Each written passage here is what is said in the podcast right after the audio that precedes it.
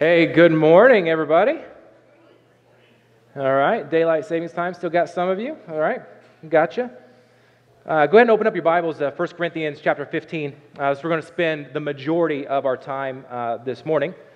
Um, and while you're finding uh, chapter 15, um, it's towards the back if you're new to your Bible, um, I'm going to go ahead and pray.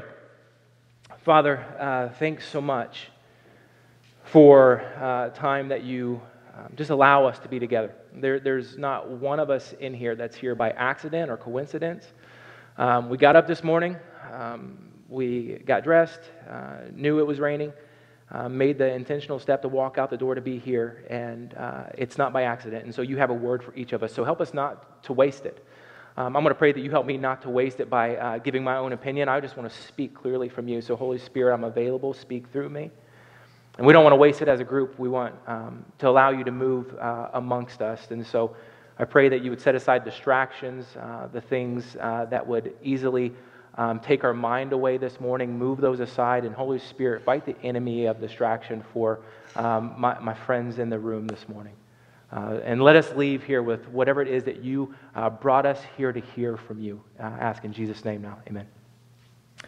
this past week, uh, as, uh, a lot of you know, uh, if you were here last week, Ashley was uh, in the hospital. She had to have a surgery um, that she, her body uh, desperately needed.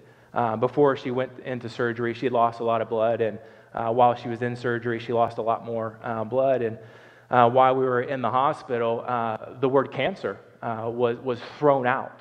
And that's not ever been a word that's been thrown out in, in the consideration of our family. Like we've dealt with it with, with extended uh, friends and, and whatnot, but not really in our house. And so that we've not dealt with that in the context of we are personally walking through that. And so when the doctor just threw that out there, like it was kind of in jest, we didn't really know how to handle that uh, at first. I want to preface it by saying um, that the Lord gave us just this uh, fantastic um, peace while we're in the, while we're in the hospital, but at the same time, um, uh, we, were, we were sitting there in, in the hospital, you know, kind of laying in the bed, and, and I would be lying if I said that my mind didn't drift off and, and run down the, the trails and go into the weeds of the what ifs and the worst case scenarios and began to run along the, the path of fear.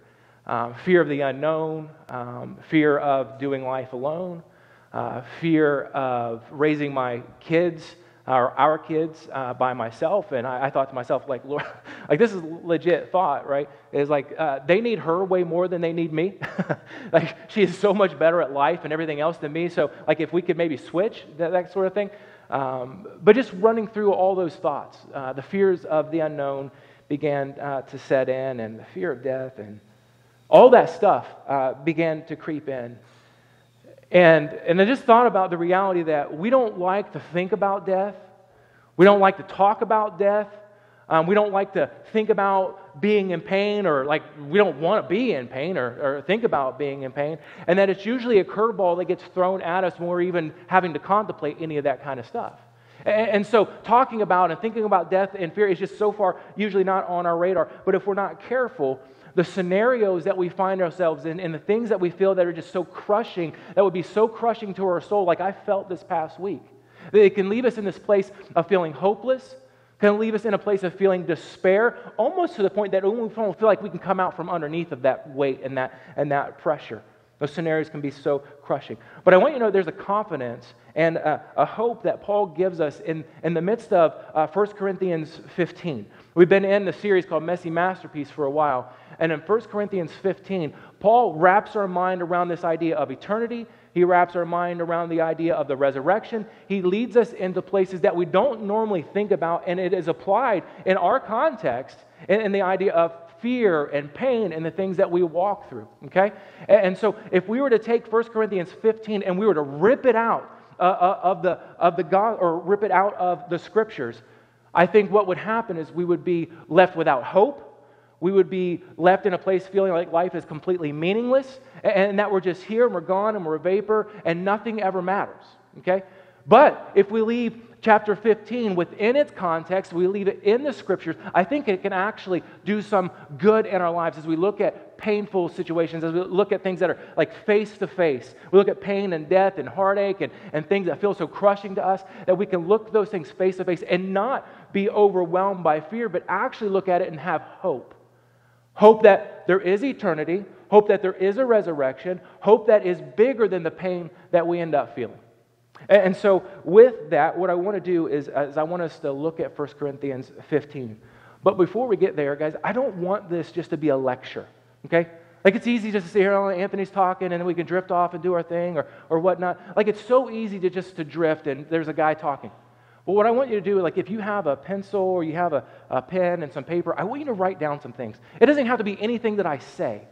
But what I want you to do is I want you to be attentive to what the Holy Spirit is speaking into your life this morning. Because again, you didn't come here by accident. Like you were here because God wants you to be here and He has something that He needed you to pause on something else in order to hear from Him. And so I want you to write down whether it's something in the, the text that we read that you see coming up over and over again, if it's something that just stands off of the page to you a little bit differently than you've read it before, because it might be that thing that later on in your quiet time this week that the Holy Spirit just brings you back to, the thing that you pray back over and over and over again is the exact thing that He wanted you to take away from this morning, or the thing that He needed you to hear in this week, or the thing that He needed you to process through in whatever it is that you might be going through that is leaving you hopeless or feeling despair right now. Okay? So be an active listener this morning. Don't, don't just listen to a guy up here blabbing. Listen to what the Holy Spirit has uh, for you. So, with that, verse 1 of chapter 15. Now, I remind you, brothers, of the gospel I preached to you, which you received, in which you stand, and by which you are being saved if you hold fast to the word that I preached to you, unless you believed in vain. Go ahead and underline, circle, do something there, highlight that word vain because it's going to come up over and over and over again. And when you see a word in Scripture that is repetitive, it means that the Holy Spirit or God or whoever who wrote this Scripture, that God wanted through this man or, or, or through this person who's writing for you to see what he has for you there. Okay? So there's repetition here. With vain, it's going to come back over and over again. I forget where I'm at. Verse 3 For I delivered to you as of first importance what I also received that Christ died for our sins in accordance with the Scriptures, that he was buried, that he was raised on the third day in accordance with the Scriptures, and that he appeared to Cephas, then to the twelve, then he appeared to more than 500 brothers at one time, most of whom are still alive. Though some have fallen asleep. Then he appeared to James, then to all the apostles. Last of all, to one untimely born, he appeared also to me. For I'm the least of the apostles, unworthy to be called an apostle because I persecuted the church of God. But by the grace of God, I am what I am. And his grace toward me is not in vain. On the contrary, I worked harder than any of them. Though it was not I, but the grace of God that is within me. So he said, I didn't do the work, it was, it was God doing the work through me. Verse 11. Whether then it was I or they, so we preach, and so you believed. I'm going to break this down a little bit, starting in verse 3, okay? He says, For I delivered to you as of first importance what I also received. I think what Paul is saying here is that there are some things that are of lesser significance than, than, than other things that are of more importance. There are some truths, there are some things that are, that are spoken that are less significant or less important, maybe, than, than those uh, uh of, of, great, of greater significance. That doesn't mean that that it's not important. It just means that there are some things that we can have open handed conversations on, and there are some things that we just grip so tightly that aren't up for debate, right? And so some of those open handed conversations are actually some things that we talked about last week. Right? Tony did a great job of walking through um, the gifts of the Spirit uh, in terms of tongues and prophecy. Those are some things that we, we can land in different places and still be within Christian orthodoxy. There, there, there are scenarios in which we can come to different understandings of, of how the gifts are given and who gets what gifts in consideration to how they get played out in the church. Not that we, we, we hold fast that everybody gets spiritual gifts who are in Christ, but how they are given to one another and how they're to be expressed inside the church. That's an open handed conversation that you can land in different places on and still be within Christian orthodoxy. That there are some conversations, though, that aren't open for interpretation that, that are so close fisted that if we get them wrong, the whole, the, whole uh, the rug from, from our Christianity is pulled out from underneath of us and the whole thing comes crashing down. There are some things that are tight fisted conversations that just aren't up for debate. Jesus, the Son of God. That's not an open handed conversation. That's a close fisted conversation. He is the Son of God. If we sweep that out, then, then our Christianity fails us. It's a not up for debate conversation. Jesus' burial That, that's, that's not up for debate. It actually happened, right? And so that's not, that's a, that's a close-fisted conversation. Jesus dying for the sin of man. That's not an open-handed conversation. Like he came and he died, he lived and he died on the cross so that we might be able to have forgiveness of our sin. That is not an open-handed conversation. That's closed-fisted. It's not up for debate. His resurrection. That's not up for debate. That's a closed-fisted conversation. It's not open-handed. It's not up for interpretation. And if we were to, uh, if we were to not hold these, these things tight, we would end up walking away from Christian orthodoxy. We'd end up walking away from a faith that holds us ground into the faith that we've been handed down. And so, what Paul is saying that the things that I'm about to let you hear, or things that I'm about to write you, these are the hills that you would die on. These are the fights that you would have. These are not the things that you just get in, in easy squabbles about. These are the things that if you're going to die on a hill, this is the one that this is the hill that you're going to take. And if you're to pull them out, everything comes crashing down. So it is of utmost importance that you understand what I'm about to say, is what Paul is saying. It says Jesus died for our sins. Jesus died for our sins. If you want to know what's important, if, if you want to know what's, what's really mattering, it says Jesus died for our sins. But look how he qualifies this. He says, according to the scriptures. What scriptures is he talking about here? Right? Remember, Paul, Paul's not some, uh, just some chump off of the street. He, he's not some Bush League scholar. This is a guy who says that I am a Jew above all Jews. I am a Pharisee above all Pharisees. I'm a step above when it comes to understanding the scriptures here. He, he uh, actually he studied under um, one of the most famous scholars, a guy named Gamaliel. Right? He is above reproach when it comes to understanding the, the scriptures. He's not some scrub off of the street. But he's also, he's not talking about the New Testament passages here because they haven't yet been put together. He's in the course of writing those. The Holy Spirit is, is using him as he writes those letters to be handed down to us later. So he can't be talking about the New Testament passages. He's got to be talking about the scriptures that he's become so aware of that have been pointing to Jesus all along. The Old Testament prophets, the Old Testament law that just kept pointing to the day that there would be a Messiah who would come that would die for the sins of the world, who would bring hope from, from lost generation to generation to generation to generation. In fact, what he's saying is that Jesus' death wasn't a coincidence, that it didn't just all of a sudden people decide to kill him, that this was something that was planned a long time ago. I want you to write down Isaiah 53. Isaiah 53 is one of the passages that I think Paul is drawing from when he's talking about according to the, the scriptures.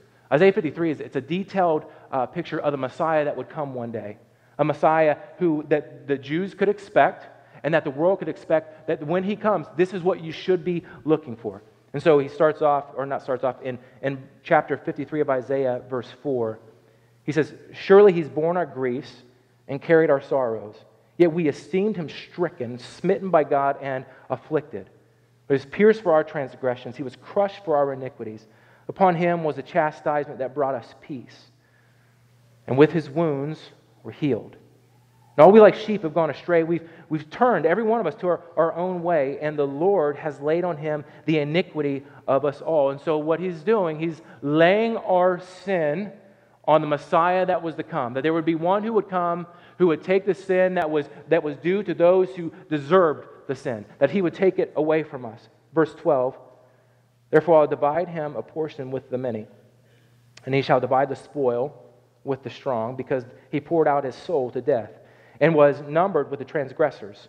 Um, you might have a translation there that replaces transgressors with, with the rebels, that he was numbered with the rebels. And I like that translation here because we were rebels at heart.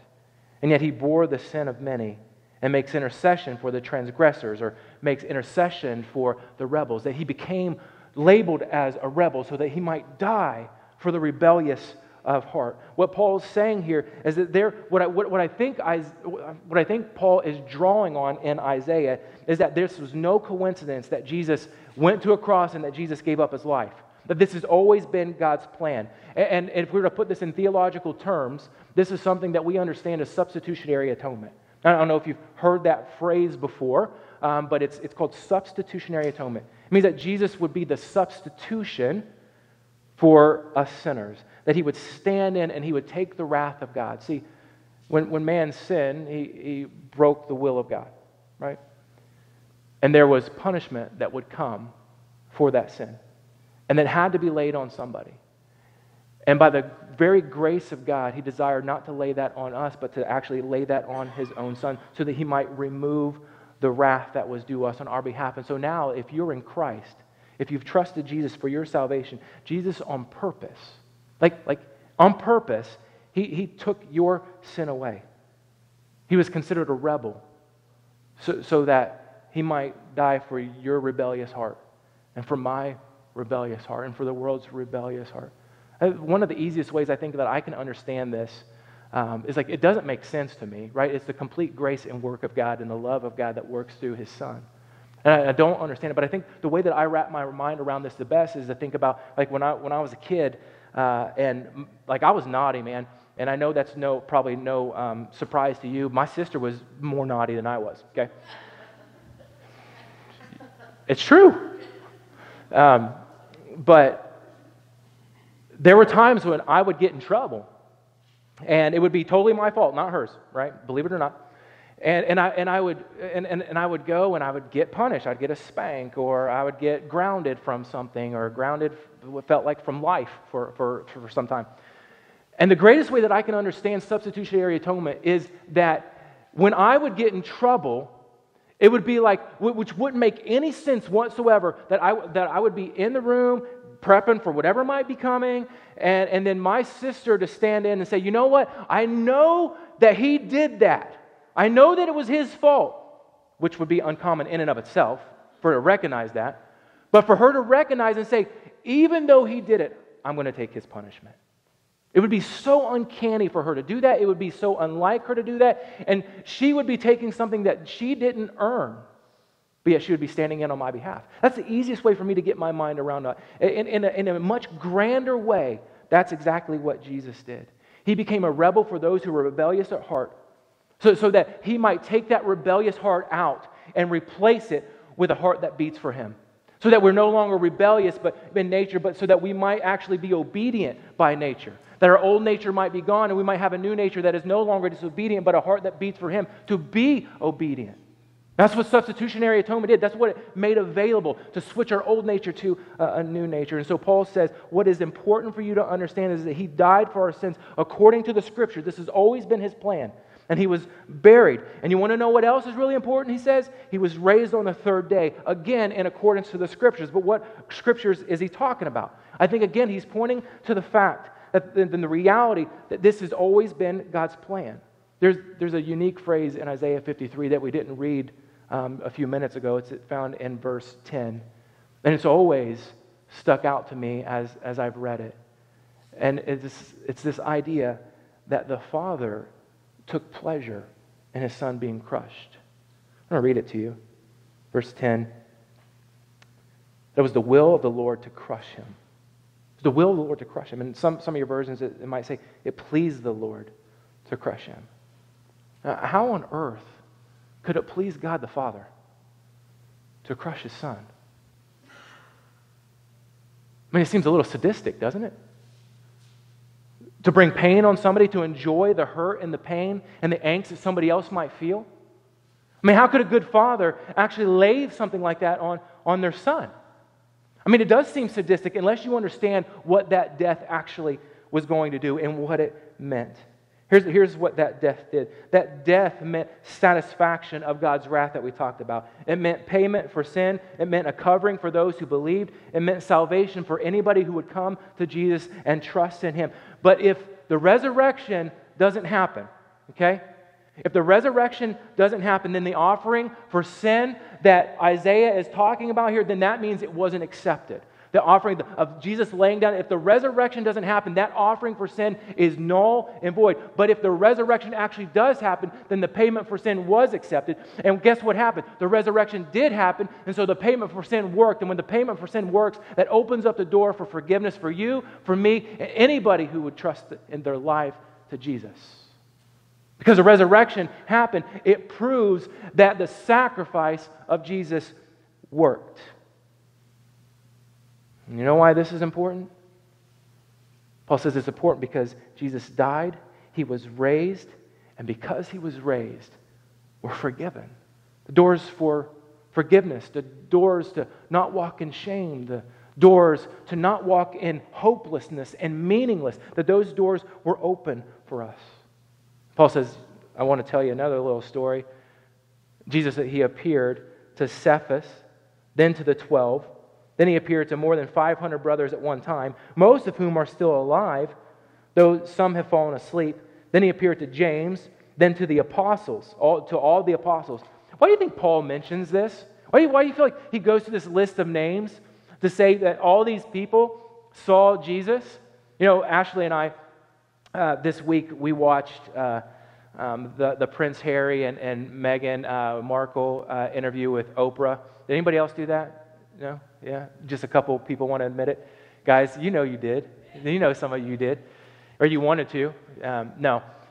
So Ashley, she, she loves the royal family. Like she grew up watching the royal family. I think she thought that she's going to marry William one day, and so she kind of got tied in. I'm sorry what you got dealt with, but after watching that interview, maybe it actually is a good thing, right? but one of the things that they said in the interview over and over again uh, was that they, they, they couldn't get away from the paparazzi, basically. They couldn't get away from being seen all the time. Everywhere they went, there was always somebody, always writing some, sort, some kind of story. Everywhere they went, they, they, were, they were being seen um, by, by others. And I, I thought about that, and, and, and I think that maybe Paul is talking about Jesus in this way of saying that he was showed up in so many different places and he was seen by so many people to validate that this wasn't some type of fairy tale story. That this was something, it wasn't some um, story that was made up overnight by some randos that didn't make sense in any stretch of the imagination. No, there were real people who actually saw Jesus after his resurrection. In fact, Paul says that there were so many people that saw him that you can go and ask them. There are people that are still alive that, that saw the resurrection or that saw the resurrected Jesus, and you can go sit down and you can buy them a cup of coffee and they can tell you about what their experience was. They can, they can, they can share with you about how glorious he was. That this was real, that it wasn't a made up fairy tale. I remember uh, growing up in uh, the early 80s, and I'd go to the grocery store, and on the end uh, of every uh, end cap, you know, where they have all the tabloids and uh, who did what and who wore what and all that kind of stuff. I remember I would walk, it felt like every time that I was in the grocery store, there would always be a, a picture of Elvis Presley and, and somebody saying, I saw Elvis Presley, Elvis Presley is alive, which is a big deal, right? Because Elvis was, was dead uh, in, in, in the 80s. And, and, and people would say, well, you know, we, we saw Elvis in Las Vegas. We saw Elvis on the beach. We saw Elvis in California. It is remarkable because all these people desperately wanted to believe that Elvis was still alive. They, or if they just they wanted to make up stories that he was alive. Either, either way, unless he was seen, it couldn't be validated that he was still alive. And I think what Paul is saying here is that Jesus was seen.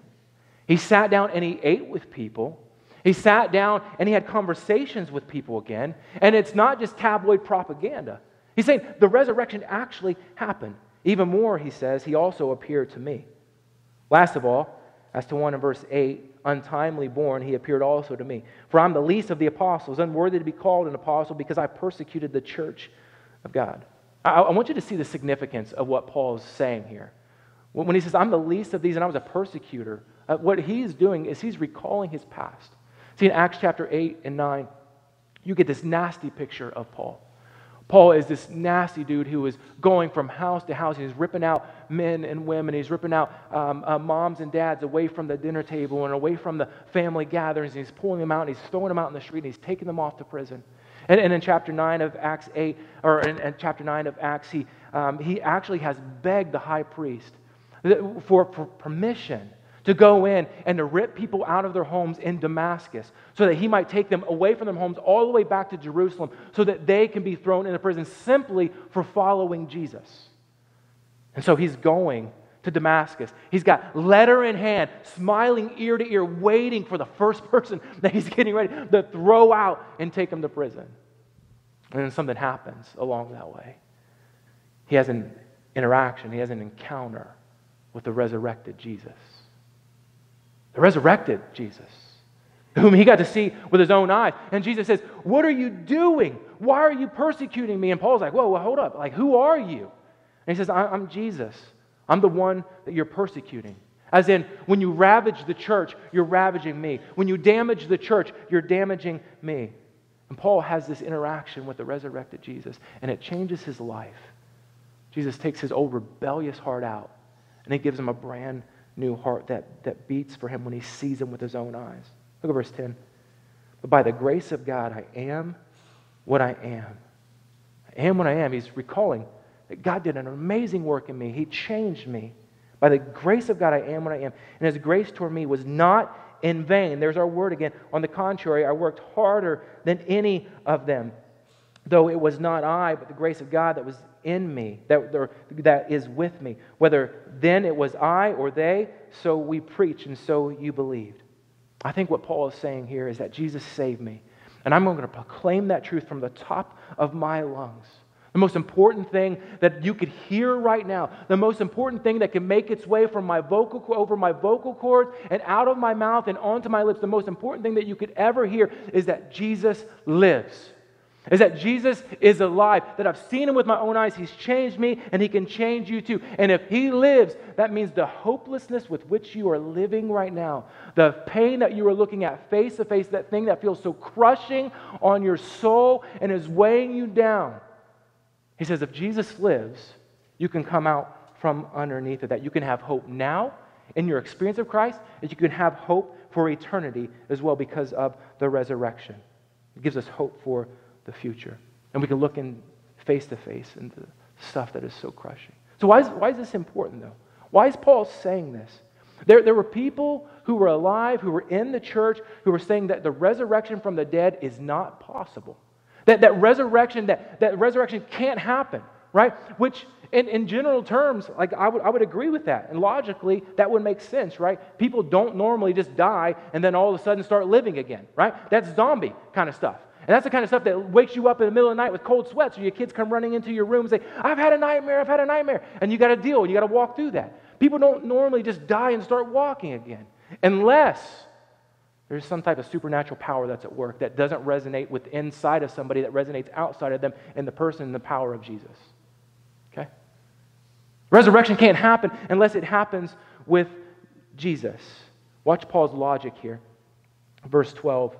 Now, if Christ is proclaimed as raised from the dead, how can some of you say that there's no, no resurrection of the dead? But if there's no resurrection of the dead, then not even Christ has been raised. And if Christ hasn't been raised, then our preaching is in vain, and your faith is in vain. We're even found to be misrepresenting God because we testified about God that He raised Christ, whom He did not raise if it's true that the dead are not raised. Verse 16.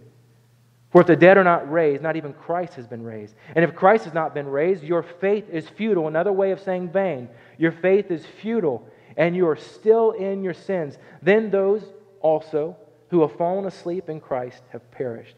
If in Christ we have hope in this life only, we're of all people most to be pitied. Do you follow Paul's logic here?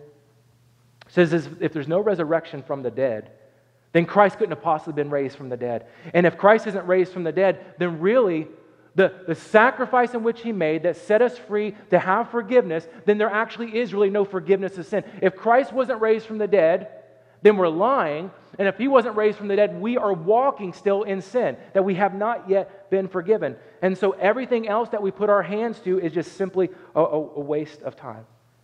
Our preaching's a waste of time. The resurrection doesn't happen, our gathering together on Sundays is a waste of time.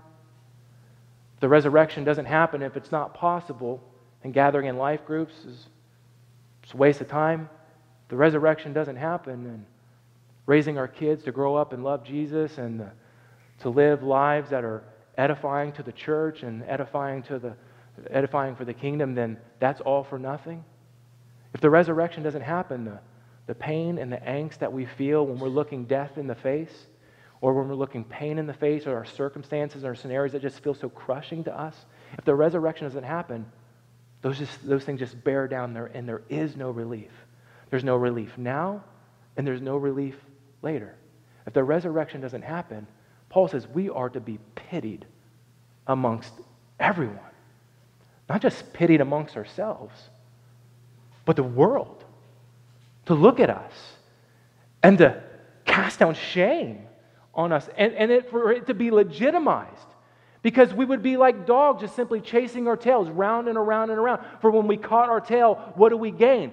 We catch our tail. And then we let go, and then we start chasing again. We're just playing games. We're just being entertained with ourselves. Paul says if it's all, if the resurrection doesn't happen, it's all in vain if Jesus doesn't rise. And the crushing weight that we feel of our circumstances, there is no relief. Paul uses the word vain here. It's this uh, Greek word that means intellectually, morally, or spiritually pointless. If there's no resurrection, Paul is saying we, are, we have zero intellectual integrity. Look at verse 15.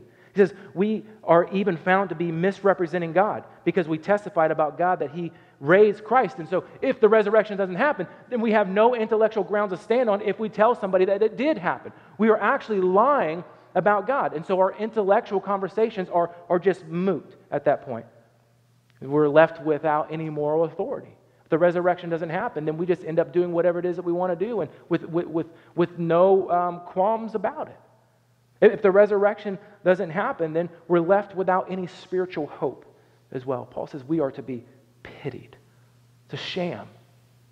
All goes up in smoke. It's a house of cards if there's no resurrection. See, our salvation and our hope depend on the resurrection being true. If it isn't true, we're just wasting our time.